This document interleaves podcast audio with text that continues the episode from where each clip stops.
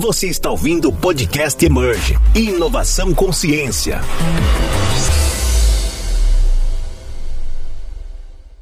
Olá, pessoal. É, antes de começar a conversarmos com o nosso convidado de hoje, gostaria muito de falar sobre uma novidade que a gente acabou de lançar. É o Get Out of the Lab Inovação para Cientistas levando sua pesquisa da bancada até o mercado.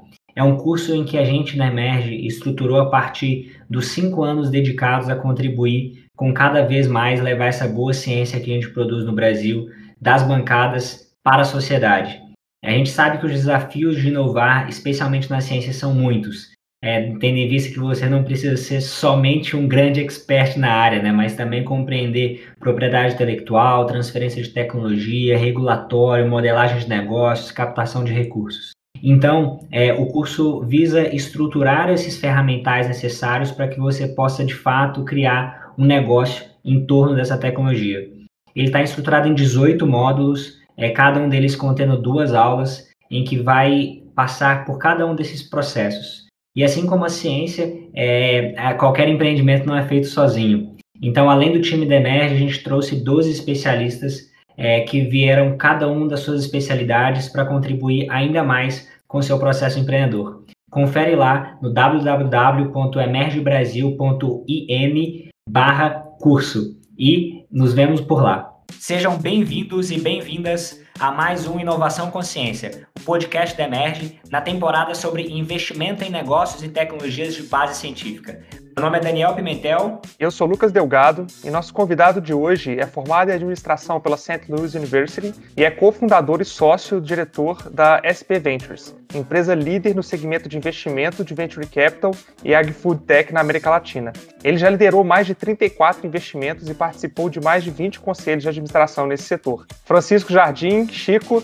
seja muito bem-vindo e obrigado pela sua presença. Obrigado você, Lucas. Obrigado, Daniel. Uma honra estar aqui compartilhando um pouquinho da nossa trajetória e visão aí com a audiência. Chico, acho que para a gente começar, é, é, legal assim saber mais do que sobre o que você está fazendo agora, e aí até a discussão que a gente vai entrar, mas sobre quem é você, qual é a sua trajetória profissional, como você se tornou aí um pioneiro ah, nesse agora, né, que está em buzz, né, que é, que é o Venture Capital aqui no Brasil. Claro, não. A, a, gente claramente cometeu um erro de empreendedor, um dos erros mais comuns que a turma comete, que foi chegar muito cedo. Né? A gente fundou a SP Ventures em 2007, provavelmente uns 10 anos antes do que seria, vamos dizer, o timing ideal para montar uma gestora de venture capital no Brasil. É, a minha trajetória, logo que eu terminei a faculdade, eu virei trainee de um banco de atacado focado no middle market aqui no Brasil, né? E eu tinha feito a graduação nos Estados Unidos.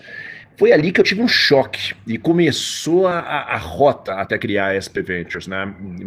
primeiro é, dando de cara com o desafio que é levantar recursos, levantar capital aqui no Brasil para um empresário de pequeno médio porte. Né? É, o capital era curto prazo, exigia muita garantia de recebíveis, garantia real, é, e era um capital que não agregava absolutamente nada a não ser o dinheiro. Né? E tendo vivido tanto tempo nos Estados Unidos, estudado, é, eu conheci muita gente que trabalhava na indústria de venture capital lá, eu conheci muita gente que tinha sido investida por venture capital, né? Então, eu conheci a dinâmica do que, que é o verdadeiro capital empreendedor, que além de dinheiro de longo prazo, é, que não cobra juros, né, ele adquire uma, uma, fatia da sociedade, mas ele também tem uma preocupação muito grande em somar capital intelectual, né, em dar suporte para o empresário, né, ajudar ele a recrutar talento, a abrir porta de mercado, a levantar mais dinheiro e a ter insights estratégicos que ele possa evitar cometer alguns erros que já foram cometidos em outros negócios. Então, é, esse tipo de, de, capital empreendedor, o venture capital, é, eu percebi rapidamente trabalhando no banco e financiando empresários com é, crédito bancário, que era um tipo de financiamento inexistente aqui no Brasil, um tipo de indústria inexistente aqui no Brasil.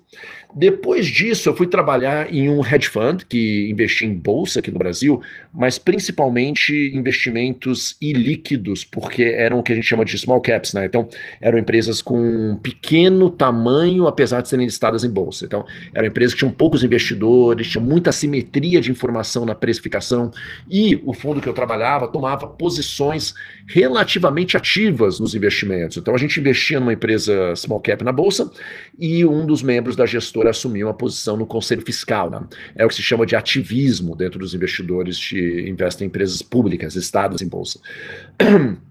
E ali eu saí com uma impressão muito forte, né? De que quando você investia em setores é, com assimetria de informação nos preços, quando você conseguia influenciar a gestão da empresa, essas duas características traziam retornos financeiros acima da média, né? E aí, pensando e unindo as duas experiências, eu percebi, bem, é, a indústria de venture capital escreve o acordo de acionistas em conjunto com o empresário, então a gente determina as regras de ativismo e, e convivência, primeiro.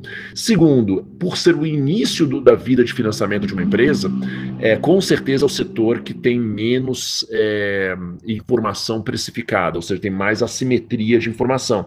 É, então, passando a experiência de ver o quão, o quão mal atendido era o empreendedor empresário brasileiro com a informação é, de que aquelas características de investir em mercados com muita simetria e influenciar positivamente a gestão traziam um retorno acima da média, eu uni isso e tomei a decisão de começar a SP Ventures. Isso foi em 2007, eu tinha 27 anos, e aí o resto é um pouco, um pouco história, né? Que demais, Chico, que demais essa história e conectando aí com pioneirismo e venture capital no Brasil. Você falou de o erro do empreendedor de começar cedo. Eu espero que eu e o Lucas e nós estamos empreendendo na Emerge também de, nessa onda de deep tech, né? Que agora parece que ela está começando. E eu queria ouvir mais de você, é, que a gente aprofunde um pouco mais na SP Ventures em si. É, saiu até recentemente, né, que vocês agora captaram um novo fundo, Ag Ventures 2, tem aportes aí de grandes indústrias, family offices brasileiros, um volume de recursos relevante, investir em mais de 20 startups nos próximos três anos. Conta pra gente um pouco, Chico, da SP Ventures, da tese que vocês têm hoje e, e assim, até ticket de investimento, porcentagem que vocês pegam das empresas e até aprofundando no, na pauta aqui de Deep Tech, né? Como que vocês olham dentro da tese esse tema que a gente acredita seja tão relevante? Boa. Então, assim, a, a SP Ventures de 2007, o dia que eu comecei o negócio, até hoje, né, que se passaram 14 anos aproximadamente, a gente passou por uma metamorfose completa, tá? E, e, teve vários aspectos aí, obviamente eu acho que, que foram as decisões acertadas que a gente foi tomando, mas, mas tem pontos polêmicos. É, o primeiro ponto, quando a gente começou o negócio, a tese era replicar o modelo de venture capital americano aqui no Brasil. Ou seja, o que é, que é feito no Vale do Silício há 70 anos, 60 anos e que dá certo, vamos replicar aqui, não tem porque a gente reinventar o bolo, eventualmente com um ajustezinho pequeno outro ali, mas em linhas gerais vamos seguir a mesma, o mesmo playbook, né? E isso era ser generalista, é, ser disciplinado quanto ao estágio de investimento, a gente era um investidor seed série A, vamos dizer assim, é, e com um viés geográfico muito forte, né? Ou seja, a gente quer estar tá até lá fora tem uma, uns fundos que tem uma regra chamada 90 Mile Rule, que os fundos não investem em nenhuma empresa que está a mais de 90 milhas de distância, que é o tempo que ele considera que ele consegue voltar no mesmo dia, né? Então, a gente começou concentrado em São Paulo, estado, até por isso, né, vendo é, a vocação empresarial, empreendedora, é, sede da América Latina de capital de risco, de, de bolsa, é, disparado o mercado financeiro mais líquido na nossa região, é, melhor capital humano do país em termos de densidade, né, de produção de ciência, conhecimento, grandes grupos empresariais, consultoria e tal, tudo muito concentrado em São Paulo, né? E então a gente falou, bem, vamos, vamos é, colocar o nome do estado aqui no, no, nome da empresa, porque a gente quer ser o principal provedor de grana para inovação dentro do nosso ecossistema. Então essa foi um pouco a tese, né? E, e a gente pode ver que no próprio Vale do Silício tem vários investidores que fazem coisas parecidas, né? O Sequoia, que é o nome de uma árvore da região, é, Menlo Ventures, né? Que de Menlo Park. Então, a gente seguiu essa, essa, essa rota é, by the book, vamos dizer assim. Bem, depois de três ou quatro anos no negócio, é, a gente percebeu rapidamente, né? demorou três ou quatro anos, mas aprendemos, que não dava para fazer igual no Vale do Silício aqui. Muito menos dinheiro, as vocações locais, empreendedoras, setoriais, tal, eram bem diferentes. E a gente tomou uma decisão naqueles primeiros anos de focar os nossos esforços e focar a nossa casa para uma tese setorial específica, que era o agro. É, a gente tinha vários indícios que o agronegócio era o equivalente ao Vale do Silício brasileiro, né? Era onde a gente produzia ciência de fronteira em larga escala e liderando o mundo, né, em produção de conhecimento em agricultura tropical é, diversos centros de pesquisa do complexo Embrapa, Exalc, Lavras, Viçosa, Unicamp, Federal de Santa Catarina, Federal do Rio Grande do Sul, o ITA cada vez mais intersectando o aerospace com a agricultura, entre outros. Né? Então, a gente viu uma potência em produção de ciência. Segundo, a gente viu a cultura empreendedora do agro. Né? Principalmente a cultura que fez o desbravamento do Cerrado, o milagre do Cerrado, né? Que foi aquele empreendedor que abandonou tudo no Rio Grande do Sul, no Paraná, no Santa Catarina, e foi nos anos 70, anos 80 para o Cerrado, Mato Grosso, Mato Grosso do Sul, etc. E foi plantar, né? E quebraram várias vezes. O ano seguinte pegaram dinheiro emprestado, plantaram de novo, muitas vezes quebraram algumas vezes antes de acertar. E essa cultura de fracassar e continuar plantando, continuar plantando, continuar plantando, é, e que deu origem a, a, uma concentração de riqueza empreendedora muito forte no Centro-Oeste, como a gente conhece, depois expandindo na fronteira agrícola do Mato Piba, a gente se apaixonou pela cultura. Né? E, e aí, seguindo até o que o Reid Hoffman sempre fala, né, que o Vale do Silício não é uma geografia, é um mindset a gente viu esse mindset empreendedor, empresarial no agro é, e, obviamente, conseguindo atingir esses resultados que eles atingiram, adotando e implementando inovação tecnológica o tempo todo. Né? Então, é um setor inovador, é um setor empresarial tal. Esse foi o segundo ponto que brilhou nosso olho aqui no, no agro. Tá? E aí, dando dois adicionais. É, o primeiro, quando a gente olhava para frente, né, a gente acredita que venture capital não deveria estar investindo em empresas antes de mais nada. Ele deveria estar investindo em revoluções e grandes transformações antes de mais nada. E a gente não conseguia na época, o, as fintechs ainda não tinham explodido, é, não tinham chegado com tanta força. Então, o único setor que a gente podia de fato olhar e falar o Brasil está na vanguarda de uma grande revolução é, era na agricultura, né? A gente via ah, o dilema malthusiano muito claro, né? A população mundial vai crescer de 6, 7 bi até 10 bi nos próximos 30, 40 anos. Os países emergentes vão continuar enriquecendo muito, Índia, China, Indonésia, Vietnã com o enriquecimento de um país como esse, é, tirando centenas e centenas de milhões da, de pessoas da linha de pobreza, você tem uma mudança radical da dieta dessa população, consumindo muito mais proteína, consumindo muito mais proteína animal, que coloca muito mais pressão no sistema mundial de produção de alimentos. Então, tinha uma estimativa é, que era bem consensual da FAO, a Embrapa, as empresas de consultoria estratégica, de que o mundo ia demandar 60%, 80% mais comida até 2050.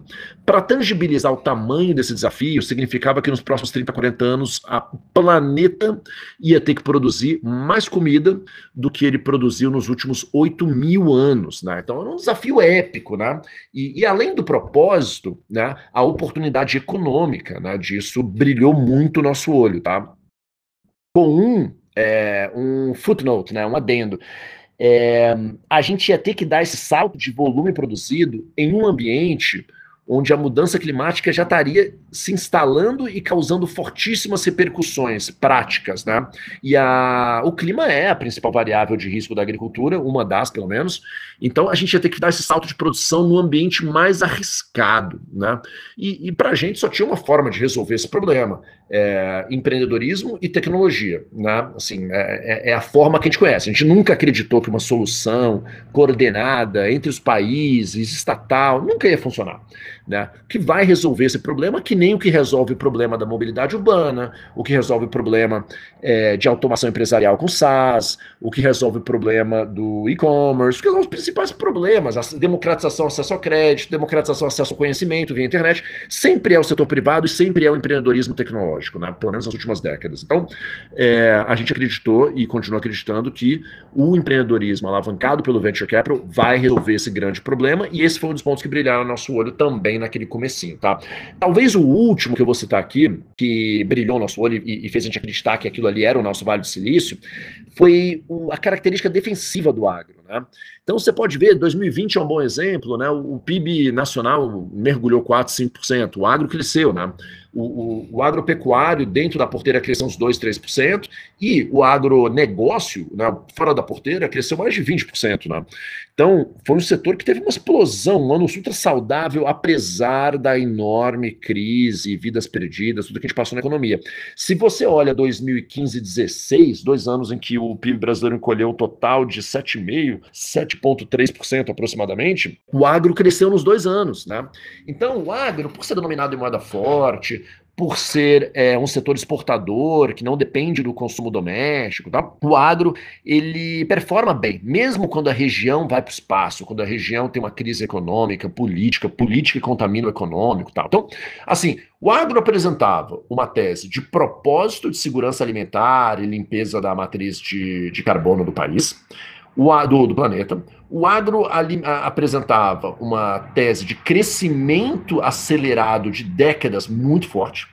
O agro apresentava uma defensibilidade, onde numa região marcada por crises políticas, econômicas, você está num setor defensivo, é, é uma estrelinha bem importante para se ter, né? E aí, a, as primeiras, né, que a gente produz muita ciência, muito conhecimento, a cultura empreendedora, empresarial, todos esses fatores, resumindo, são o que fizeram a gente ali no começo, nos primeiros anos da casa, dizer, nós vamos ser uma gestora de venture capital especializada no agronegócio, é o setor que a gente vai olhar e a gente quer ser o melhor sócio investidor para qualquer empreendedor que queira criar uma grande companhia que deixe um legado positivo no agronegócio da América Latina. Chico, é, é, é, fantástico, assim, naturalmente, o sucesso que vocês vêm conseguindo até do foco, né, de ter exatamente um olhar e uma compreensão muito clara. Super interessante ouvir um pouco de você. E até uma dúvida que surgiu aqui um pouco dessa sua fala é se vocês ainda mantêm essa pegada né, de estar tá olhando ali para esse momento seed, Series A da, da, da, das startups e o que que você considera ah, como característica, de, se fosse do Series A ou qualquer outro que vocês estiverem enveredando, para especialmente startups né, de bases científicas, deep techs, por, naturalmente pelas suas peculiaridades de, um pouco diferentes de startups digitais, de plataformas e de softwares, enfim. Então, assim, se você se mantém ainda nessa tese e, e, como você enxerga esse tipo de tecnologia e de startup, de empreendimento enquadrado dentro dessa tese de vocês? Não, ótima, ótima pergunta, Lucas. E, eu vou te falar, eu, eu, não sei se você tinha mirado isso, mas você acertou nessa pergunta um tema super sensível no mercado financeiro, tá? Que é o seguinte: é, normalmente os investidores exigem que os gestores de recursos, que nem a gente, é, sejam extremamente disciplinados e coerentes com a tese. Né? Então, putz, você tem uma vantagem competitiva porque você conhece melhor de um setor e melhor de uma geografia, então você só pode investir nesse setor e nessa geografia, nos termos do mandato tal. E, e é um ponto importante, tá? Você também não quer deixar o gestor que captou um fundo para agro tá investindo em energia, né? Desde que seja energia do agro, óbvio. Então, tem, por um lado, eu pegar a disciplina. Por outro lado, tem uma pegada muito forte no, no venture capital, que é, e, e, que vocês conhecem de trás para frente, inovação tecnológica, principalmente quando ela se alia à inovação no modelo de negócio e causa ruptura, né? Uber é um bom exemplo, Airbnb é um bom exemplo, e, e a gente pode discorrer sobre várias aqui. É, você não pode deixar de adaptar a tese, né?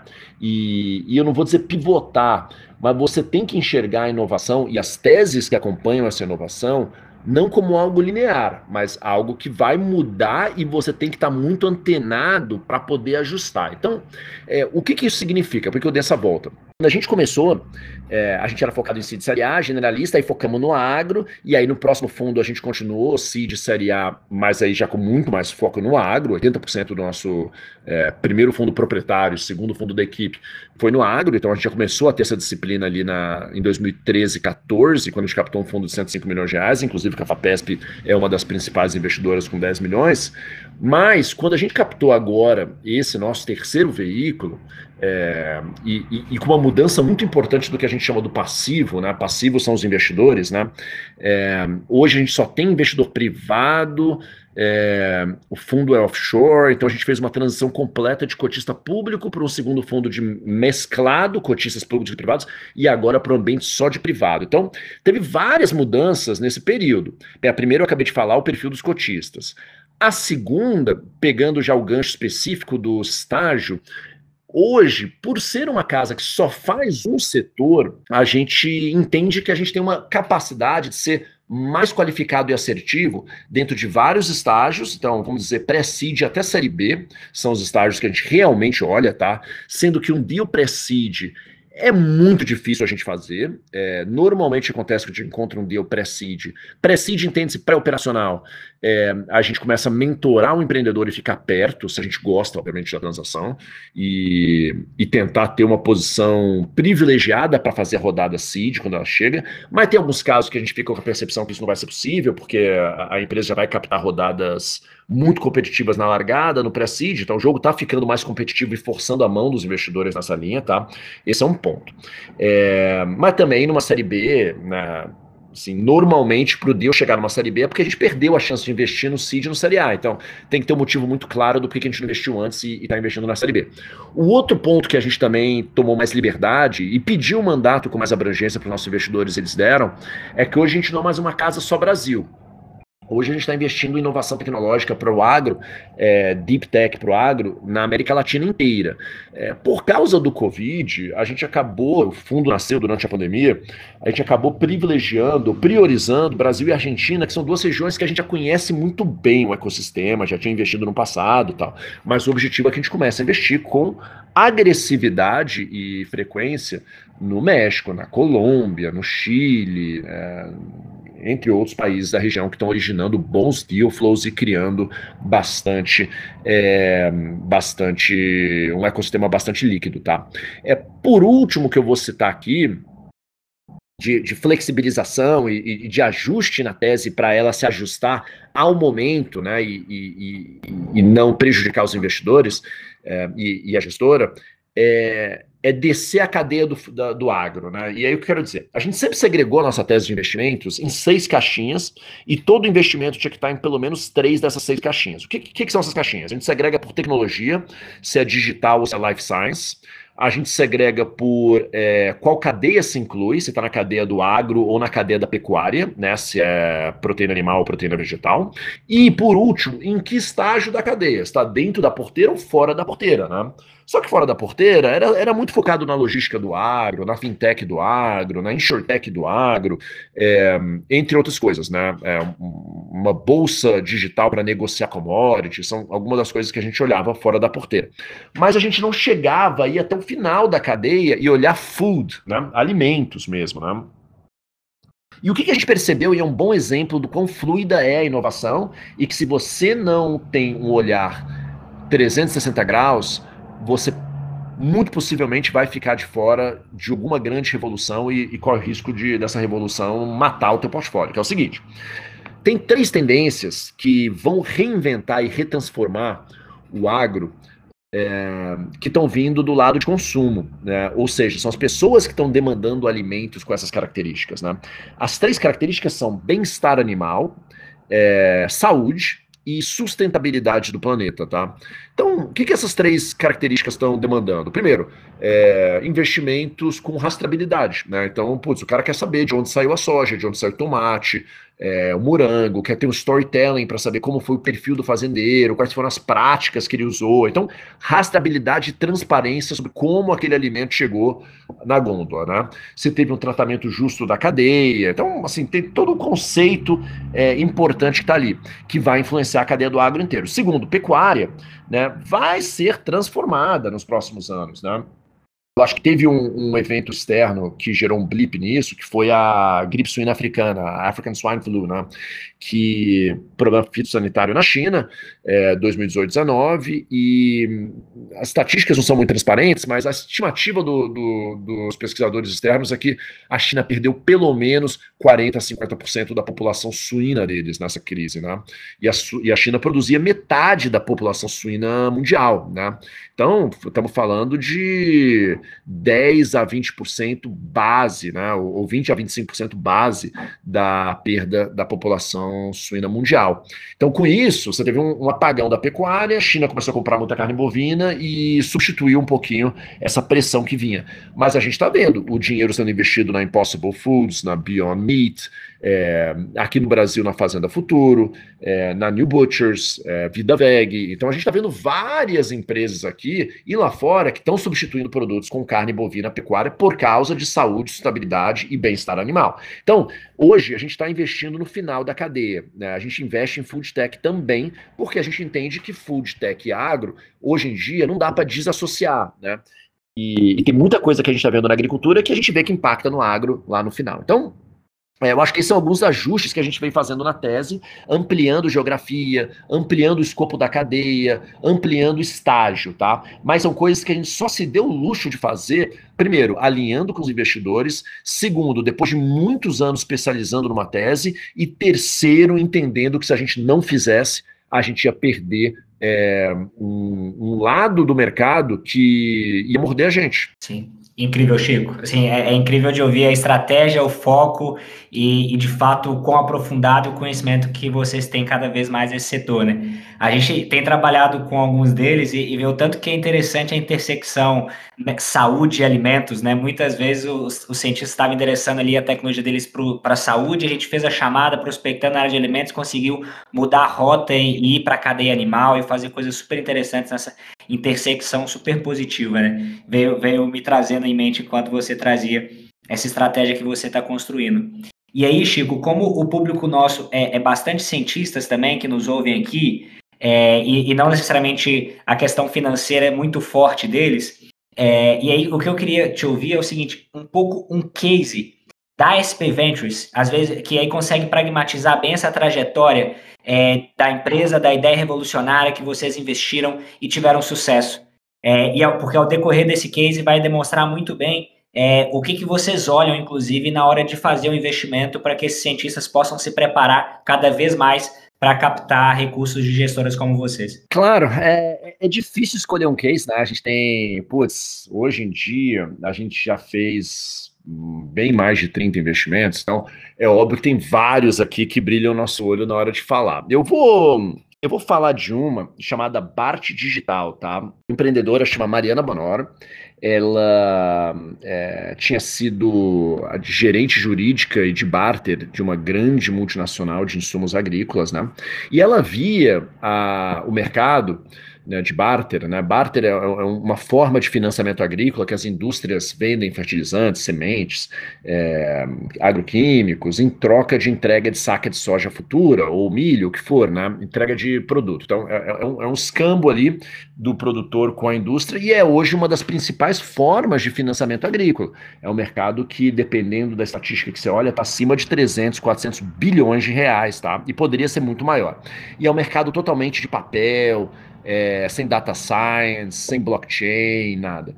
E a Mariana, em um, é, em um hackathon da IBM, ela viu e teve acesso a todas as, ou algumas das ferramentas tecnológicas, né, de Hyperledger, é, inteligência artificial, e ela se deu conta que com ciência de dados e, e, e nessa velocidade que o mundo está mudando com essas novas tecnologias, plataformas, ela poderia transformar essa indústria de barter, né? É, isso foi em 2017, a Mari depois passou pelo Google Launchpad, passou pelo, é, pela Startup Farm, é, rodou um pouquinho, tomou muita porrada, né? Como boa empreendedora, né? Uma craque, é, resiliente, campeã, não desiste nunca. É, e criou uma plataforma que digitaliza, automatiza, registra, padroniza contrato, ou seja, retraz tecnologia para poder coacionar esse problema, né? Ela estava numa, ela tava com várias brigas, né? Peso pesados comprada, né? Tentando convencer a, a, a indústria do agro a, a, adotar a ferramenta dela para poder digitalizar o processo, é, tentando convencer o produtor, tentando brigar ou, ou, aliciar cartórios, né? Porque os cartórios têm um monopólio sobre o carimbo, né? E putz, tinha que introduzir o, o assinatura digital, o certificado digital. Então é, era uma briga ladeira acima uma indústria é, pouco refratária em alguns aspectos, né? A, digitalizar algumas etapas, mas principalmente com uma tecnologia é, muito forte por trás. É, a Mari estava ganhando, estava indo, né, avançando até bastante, considerando o tamanho da indústria, mas aí chegou Covid, tá? E eu vou falar alguns números aqui que vão impressionar. Covid é, acabou sendo um fator que deu um vento a favor dessa empresa muito forte, né? Porque é, você fechou vários cartórios, o produtor ficou com muito mais restrito, muito mais restrição de, de ir para a cidade, assinar, documentado e, e fazer a transação, as, as outras modalidades de financiamento, como é, agências bancárias fecharam tal. De março de 2020 a dezembro de 2020, a Bart Digital foi de um valor bem baixo de dívida originado para ela em nove meses ter um GMV e uma originação de 3 bi e meio de CPR digitais, célula do produtor rural, né?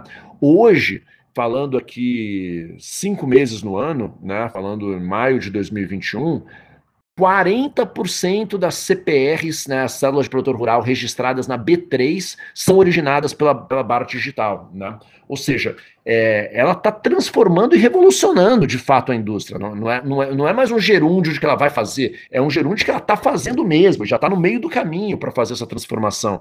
É, então, é um caso onde eu vi uma, uma empreendedora é, começando na, literalmente no, no, no D0, né, na, no hackathon ali, pensando em ideias e, e buscando ferramentas tecnológicas para resolver um problema muito real que ela tinha identificado e vivido no mercado, e, e aí tirar do papel, passar dois, três anos sofrendo, sofrendo, sofrendo, tomando porrada, é, recebendo não, não, não, não, não, e aí é, para mim é o melhor exemplo da palavra sorte, né? Ah, teve sorte porque veio o Covid e deu aquele ventinho a favor que explodiu. Sim, passou três anos empreendendo, pediu demissão do emprego, botou todo o dinheiro que ela tinha no negócio, convenceu investidores qualificados como a gente e outros a entrarem no negócio dela, passou três anos fechando contas chaves como BASF, Bung, é, desenvolveu o produto nesses três anos acreditando que o negócio ia virar, ou seja, ela montou o barco, botou a vela para rodar, estava prontinha e aí teve a sorte de bater o vento, né?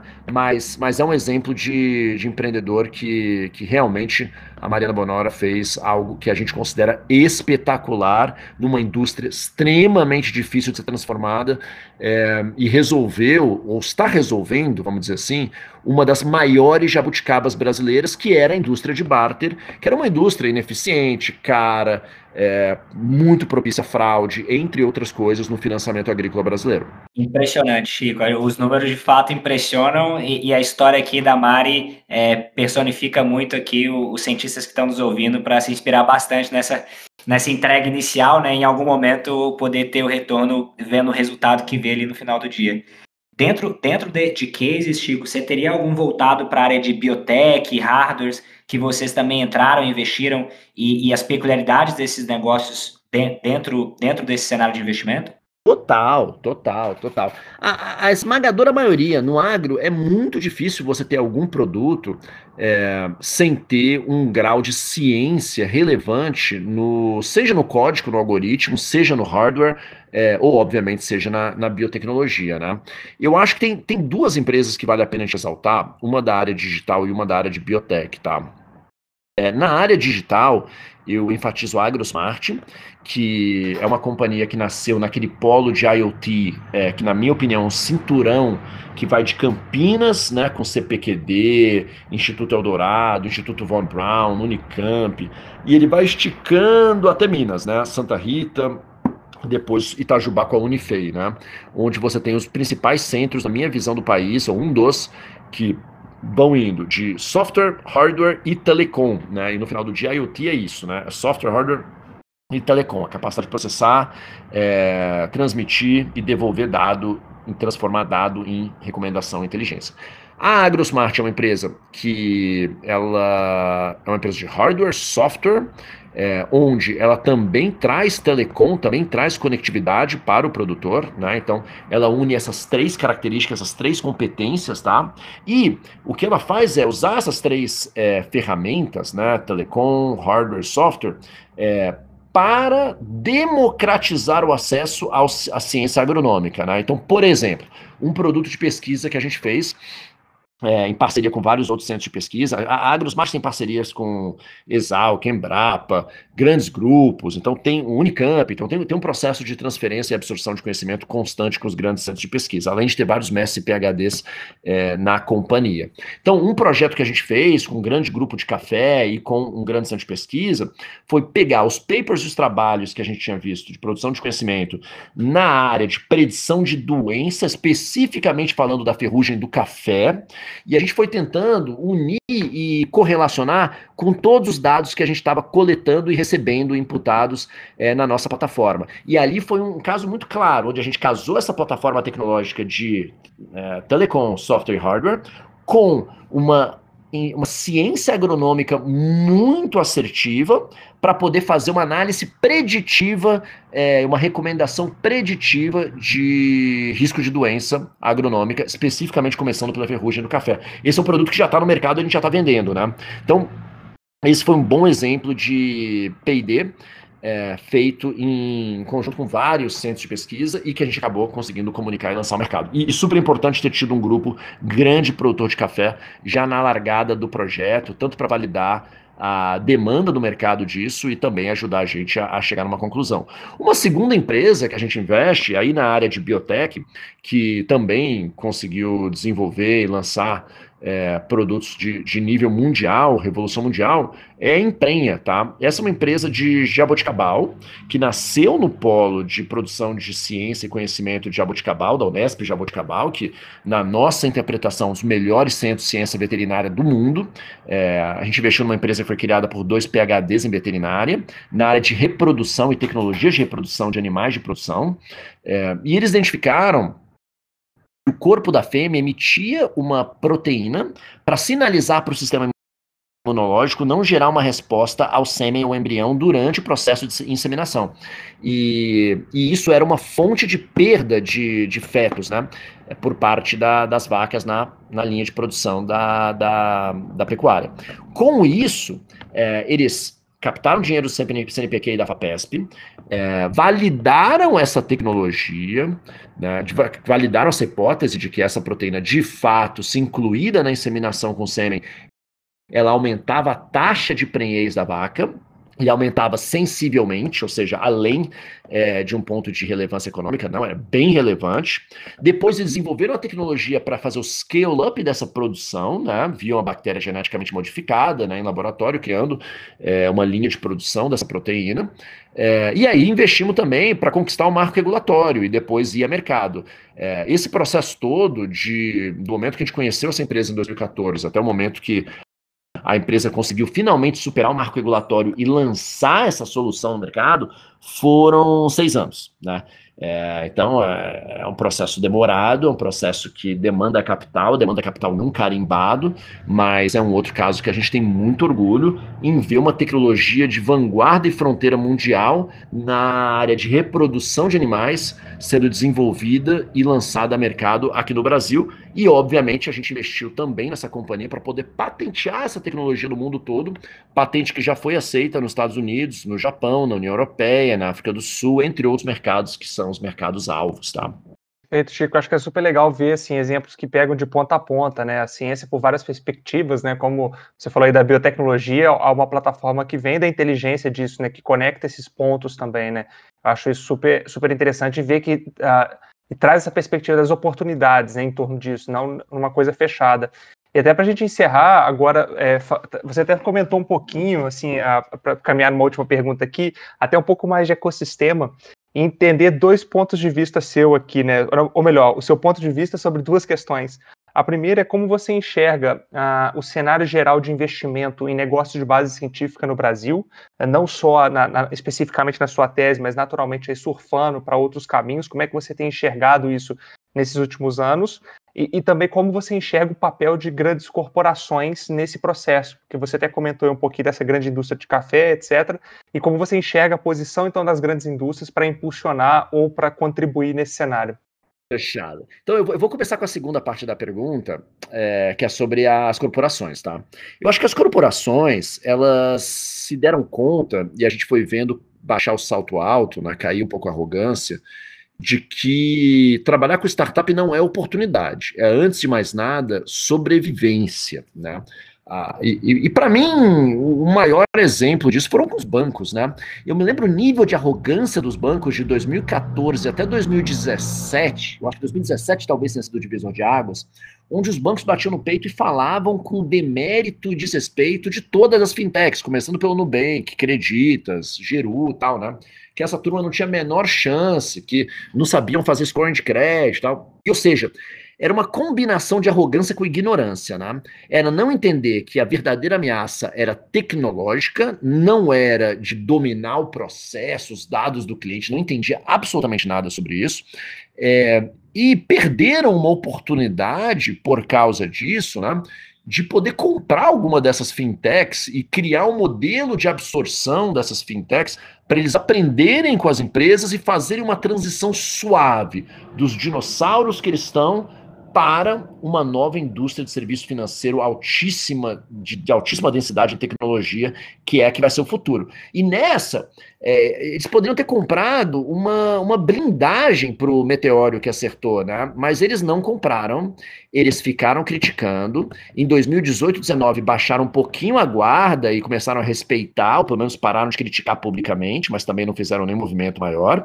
E aí, em 2020, acho que caiu a ficha, e hoje, 2021 para quem entende de, de, de, tecnologia, do ambiente regulatório, da velocidade que os bancos estão crescendo, e principalmente para quem é usuário, para quem tem uma conta no Nubank, no C6, no Neon, um dessas casas, no Banco Inter, e, e quem tem uma conta no Itaú Personalité, ou no Santander Van Gogh, num, num dos, das áreas premium dos bancos, já percebeu a qualidade do serviço dos bancos é horrível em comparação aos bancos digitais e é cara, é muito mais cara, enquanto os outros são grátis, né, são gratuitos, não cobram nada na taxa tal. Então, Assim, os bancos, para mim, são o maior exemplo de uma indústria que perdeu o bonde, perdeu o timing. A gente vai estar tá usando os bancos como exemplo daqui a. Bancos brasileiros, tá? Como exemplo daqui a 10, 20, 30 anos. Da mesma forma que até uns anos atrás o principal exemplo é a Xerox, a Kodak e tal. Então, não tenho a menor sombra de dúvida, tá? E isso gerou. É, e, e, e, assim, as empresas de pagamento foram as primeiras vítimas, né? A rede Cielo, que eram as mais arrogantes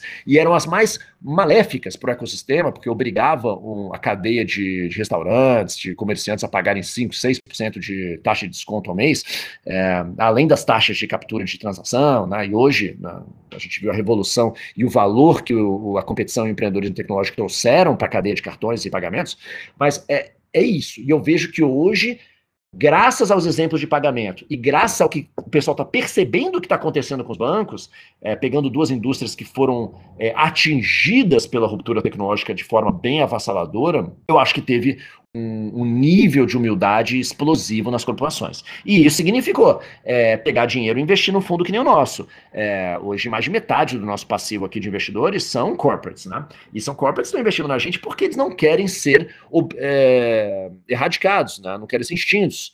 É, e, e, obviamente, também tem a esperança de poder enxergar, identificar oportunidades aí. Então, eu acho que os corporates eles estão se dando conta. E uma coisa que a gente percebe nos corporates, é, Lucas, é que é o seguinte, cara: se ele monta um corporate venture profissional, apartado da companhia, com uma equipe segregada, sem os vícios legados, sem os, os vamos dizer, a burocracia assassina que asfixia a inovação é, cria os incentivos econômicos, tudo certinho, que nem a Intel Capital fez, né?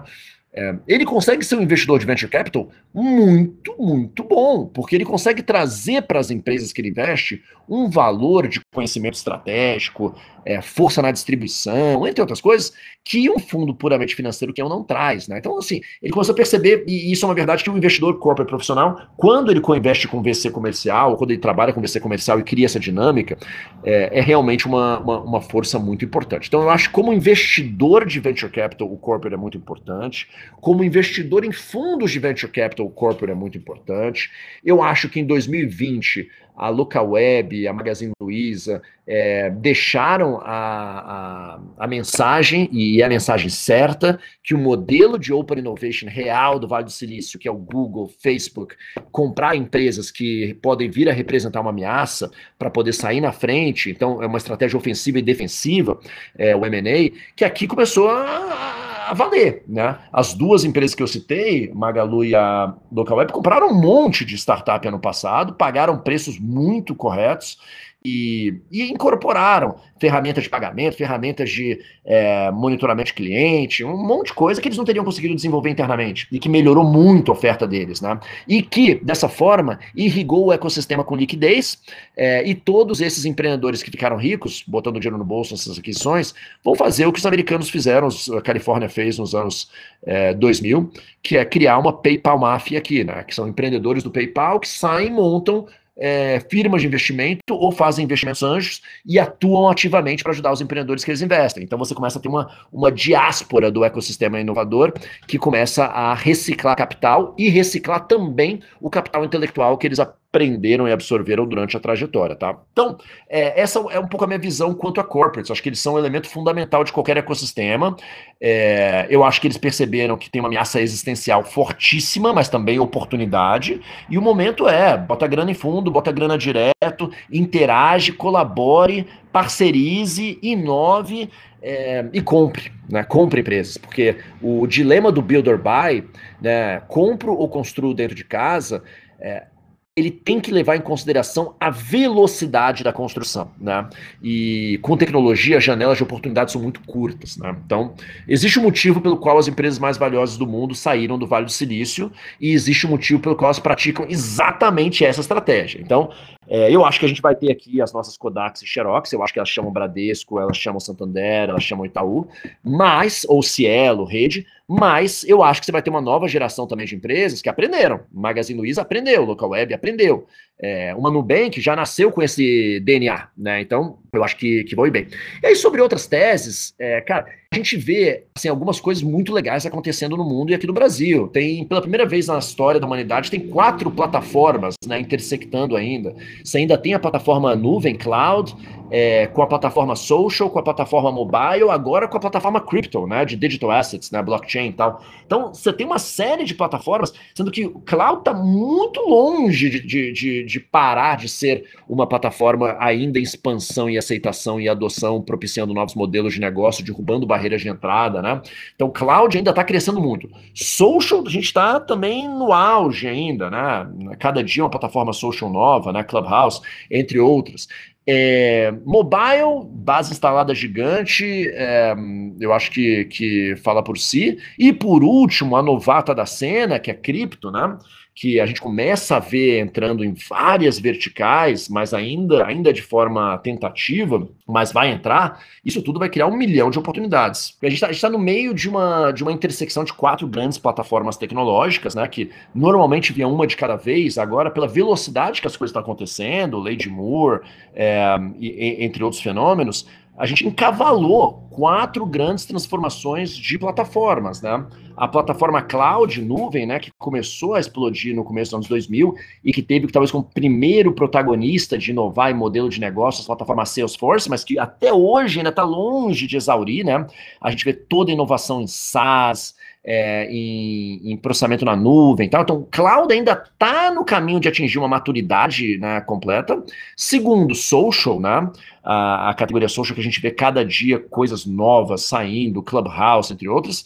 É, terceiro, a gente vê a plataforma mobile, que na, hoje a gente já tem uma penetração mobile é, muito completa em algumas regiões, e crescendo e criando novas oportunidades de modelos de negócio. E por último, a Novata, que é Crypto Digital Assets, né, que é a plataforma em cima de blockchains privados, particulares é, e públicos, que a gente ainda tem uma, uma, uma, distância maior, ainda tem uma incerteza muito maior de como que isso vai é, revolucionar é, diversos mercados, mas a gente sabe que para desde o mercado financeiro até rastreabilidade, entre outros, é, vai ser uma plataforma é, absolutamente marcante para a nossa geração. Então a gente já vê uma intersecção muito forte de cloud com social com mobile. Essa última, ela vai se encaixar com as quatro também, e a gente vai ver mais uma explosão né, dessas quatro juntas ainda durante um bom tempo. Então, eu acho que isso está propiciando muita revolução e muita transformação no mercado. Chico, cara, fantástico aqui essa conversa que a gente teve contigo. Acho que daria para a gente passar um bom tempo aprendendo muito aqui a sua percepção rica ali do ecossistema, a experiência que você tem tido, a visão aqui muito clara é, de futuro, seja do setor, seja do relacionamento com as corporações. Acho que assim, bastante direcionador aqui para gente, para os cientistas que nos escutam, para os executivos que ouvem nosso podcast também. Acho que assim foi um momento de muito aprendizado. Queria muito agradecer a sua presença aqui com a gente hoje, viu? Tamo junto, muito obrigado, pessoal, e parabéns pelo trabalho que vocês estão fazendo. Muito obrigado, Chico. Valeu demais. Os nossos ouvintes, a gente convida todos a assinar nossa newsletter no site para acompanhar um pouco mais sobre as notícias, informações e conteúdos sobre todas as discussões que a gente teve. E um abraço e até a próxima.